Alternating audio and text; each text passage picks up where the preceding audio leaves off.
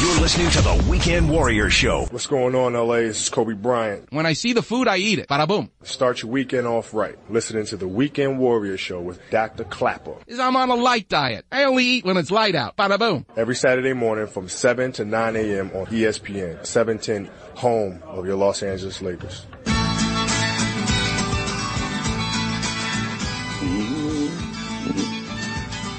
Welcome back, Weekend Warriors.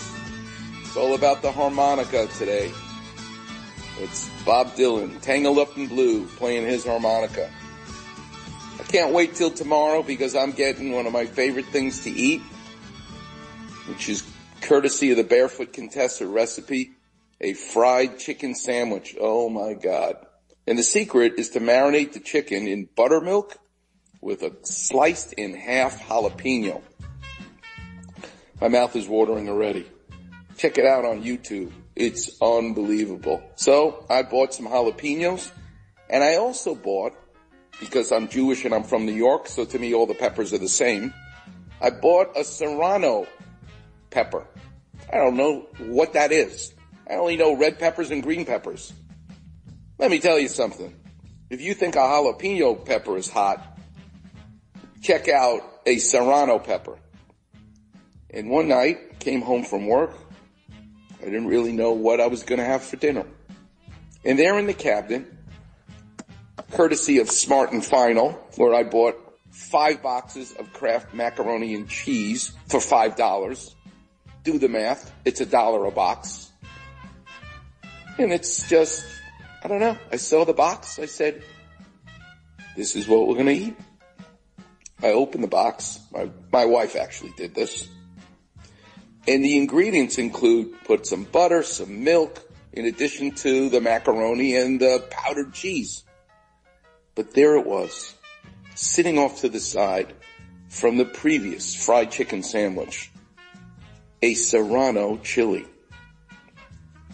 Cut the tip off, cut the end off, and just finely chop up with the seeds, because the key is the seeds. The seeds is where the heat is. A thin, skinny serrano chili. And when you go to combine the butter, the milk, and the powdered cheese and that macaroni and cheese, put all those shavings of the finely chopped up serrano chili into the mix. Not only is it going to blow the roof off your head and be so delicious, but you can't possibly eat the entire box in one sitting. So we kept the leftovers. Two days later, I come home from a long day at work and there it was in the refrigerator. Two day old Serrano macaroni and cheese. You heat up an iron skillet and you put that in the skillet where you now make a crust of melted cheese and the heat of the iron skillet lights up the serrano chili.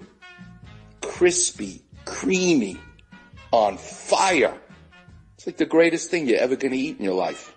So if you're wondering what to have and you don't have the, the koyach, which means the strength to make the barefoot contessa fried chicken sandwich tomorrow, which I encourage you to do. But if you can't, go get yourself some Kraft macaroni and cheese and slice up a serrano chili. Trust me, you will clapify it and thank me forever.